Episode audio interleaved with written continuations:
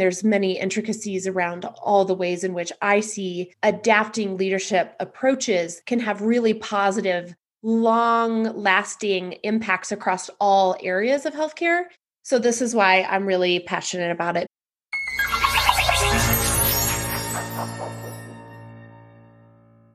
Hello, and welcome to Doc Working the Whole Physician podcast. I'm Jill Farmer one of the lead coaches at docworking.com. And today we are talking leadership, specifically diagnosing your leadership potential as a physician. And joining us to help uncover this is an expert on leadership, leadership coach for women, Lisa Kuzman, who's a colleague of mine who I've known and respected for a long time now.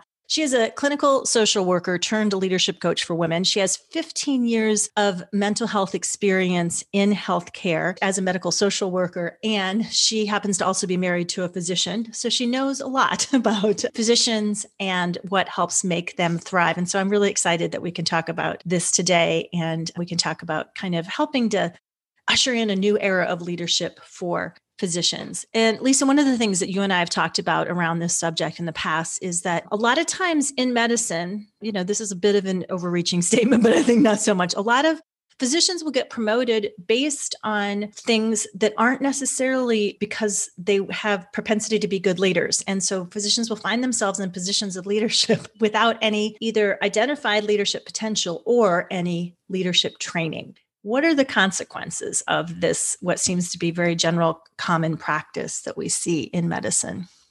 Yeah, what ends up happening is is that the thing you're really good at gets you the promotion and gets you this title and responsibility, but those aren't the things you really want to be doing because they're not the things you're really good at. So what ends up happening is all of a sudden there's this extra pressure because there are these other responsibilities beyond your zone of genius and you're not prepared for it. So you're prepared, of course, to do the thing you're really good at, but the element of the leadership skills, that is what is missing from stepping into that new role. And people just kind of think, oh, you're super smart. You're really good at what you do. Obviously, you'll be great at this leadership role. And then that's not always the case that it feels so good to the person who accepts that position. Yeah, it doesn't often feel good to the person who accepts the position, and it doesn't always feel so good to the people that they're leading. so, what would you say are some of the consequences that you have seen or witnessed or heard about when that happens? Yeah, consequences can be where for the person in the position not attending to the people that they're supervising or leading, right? Not paying attention to some of the goals that need to happen, which ends up meaning that things aren't working, right? And then there's this pressure and people respond like so the people that you're supervising then are like coming to you and be like hey what's going on? or talking about you behind your back.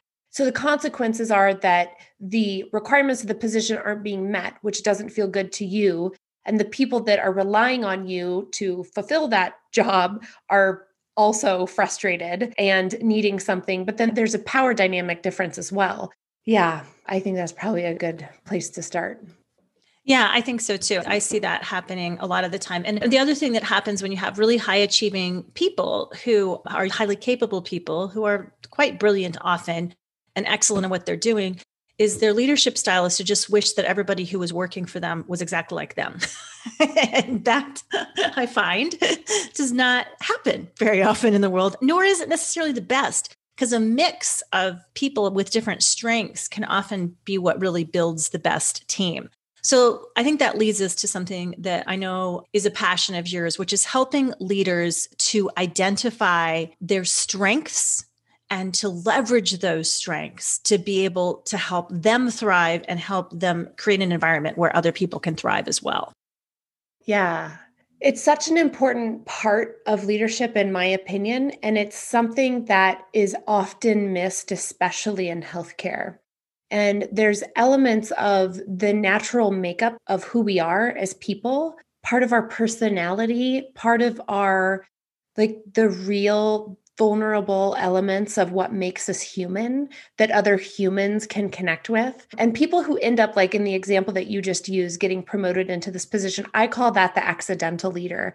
And accidental leaders often are like, why are you not just doing it? Like, they don't see the need necessarily to provide the leadership guidance because they just expect that that's a part of what people like know they're supposed to do but then that's a part of their job or their requirement right so by embracing your humor actually doing relationship building owning some of the parts of your personality around like your natural gifts and skills. So I think even taking a personality test is something that I really encourage new leaders to do because when you don't know yourself very well, it can be hard to know what to delegate, what you should hold responsibility for, and how to actually navigate that in a way that's going to feel good to you. Because there's enough difficulty with leadership anyway. If you're doing it in a way that feels really in conflict with your natural makeup, that is going to be something that's going to make it even harder.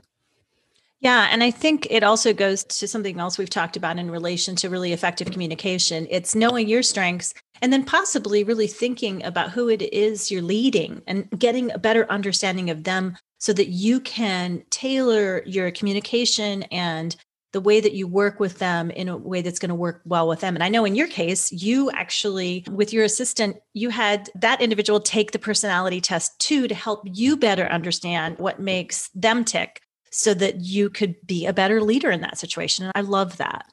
Yeah, the reason I did that is because so I'm an Aries and I'm a very blunt communicator. So even to this day, when I send an email, I have to go in and say, hello, so and so, something nice. And then the body of the email is already there. And then something nice at the end, because I just write what I, you know, but that does not land well. So when I first hired my assistant, I needed to know what kind of communicator she was and what her makeup of personality was so that I could understand how she functioned, so that I could also be adaptable. And then I would know what to expect with her and how to work with her effectively. Made a huge difference. And part of the reason I had her take this test, actually, I never told her this, is I was really frustrated. I'm like, what in the world is going on here? And after I had her take the personality test and I shared mine with hers, I was like, oh, makes sense. Yeah, that just helps get some clarification. And finally, I want to just talk about why do we need a new era for leadership in medicine? Why do you feel like there is a need for change in general when it comes to leadership and physicians? Yeah, there's so much burnout happening in healthcare that is not being really discussed or addressed. And a part of it has to do with the systems at play. And when it comes to leadership, if we don't start getting rid of the antiquated ways of showing up, like for instance, compartmentalization, right? That's a big thing that happens often in healthcare is you can't bring your home to work and you don't take your work home. Well, that's not really how life works. It's very hard to do that. And it leaves a lot of humanity off the table. So when we think about burnout and we think about these structures and we think about the way that things are just generally shifting, even millennials, you know, the things that millennials are wanting in their workspaces as well, we're being called to create change because what's been working for all this time, it is not effective anymore. I would venture a guess that it wasn't always effective and everybody just kind of adapted, but that adaptability around those old structures and making it work that is not working anymore. And it's becoming a big inhibitor of being able to actually create the change that the systems and society and healthcare and I mean, there's many intricacies around all the ways in which I see adapting leadership approaches can have really positive, long lasting impacts across all areas of healthcare. So, this is why I'm really passionate about it because I think it is going to be one of the ways we can actually create change in rigid systems. I love it. This is such good information, good food for thought. And I always love listening to you bring up, I think, compelling conversations around leadership. And I know you have your own podcast, Serving It Hot. Tell us a little bit if somebody is interested in hearing more about the conversations you have around leadership, how they can find you. Yeah, I started my podcast Serving It Hot a couple years ago and the whole point is we talk about what it means to lead in the online space and I specifically choose people that are open and willing to talk about the real behind the scenes pressures and stuff that we deal with because that's the part of leadership that we all want answers to, but no one's really being willing to answer. And when I transitioned out of healthcare, I wanted a new lens to think about leadership and I couldn't find it. So I started watching certain people. And after a course of time, I started recognizing some of the aspects that I wanted to talk about, which is really vulnerability and transparency and these real things that you don't normally talk about in public spaces. So I handpicked all those people and interviewed them on my podcast. So it's a lot of fun. And I'm even more excited about a collaboration that we have between you, Lisa, and docworking.com. You have created a self paced course specifically for physicians called A New Era of Leadership.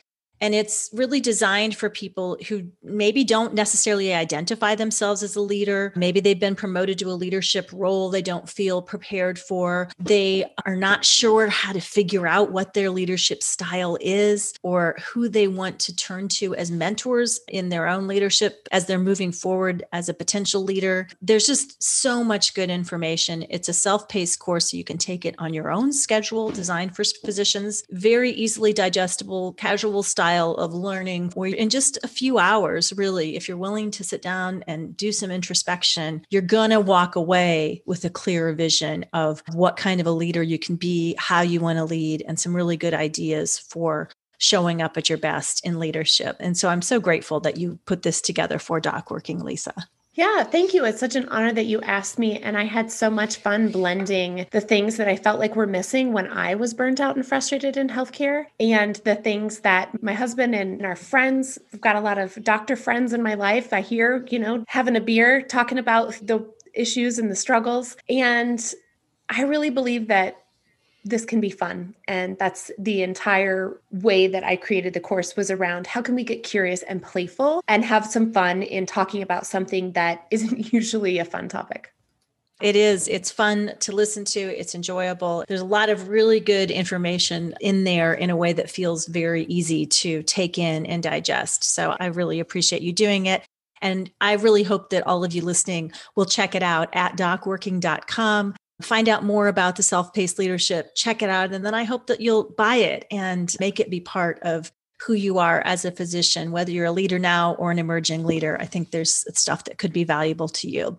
So thanks again, Lisa, for being with us today. And thank all of you so much for joining us here at Doc Working the Whole Physician podcast. We'll see you next time. Hello, and thank you for listening. This is Amanda Taryn. I'm the producer of the Doc Working Podcast. If you enjoyed our podcast, please like and subscribe. We would also love it if you checked out our website, which is docworking.com. And you can also find us on YouTube, Facebook, Twitter, and on Instagram. On Instagram, we are DocWorking1, and that is with the number 1. When you check us out on social, please let us know what you would like to hear on the podcast. Your feedback really means a lot to us. And if you're a physician with a story you'd like to tell, please reach out to me at amanda at docworking.com to apply to be on the podcast. Thank you again, and we look forward to talking with you on the next episode of Doc Working, the Whole Physician Podcast.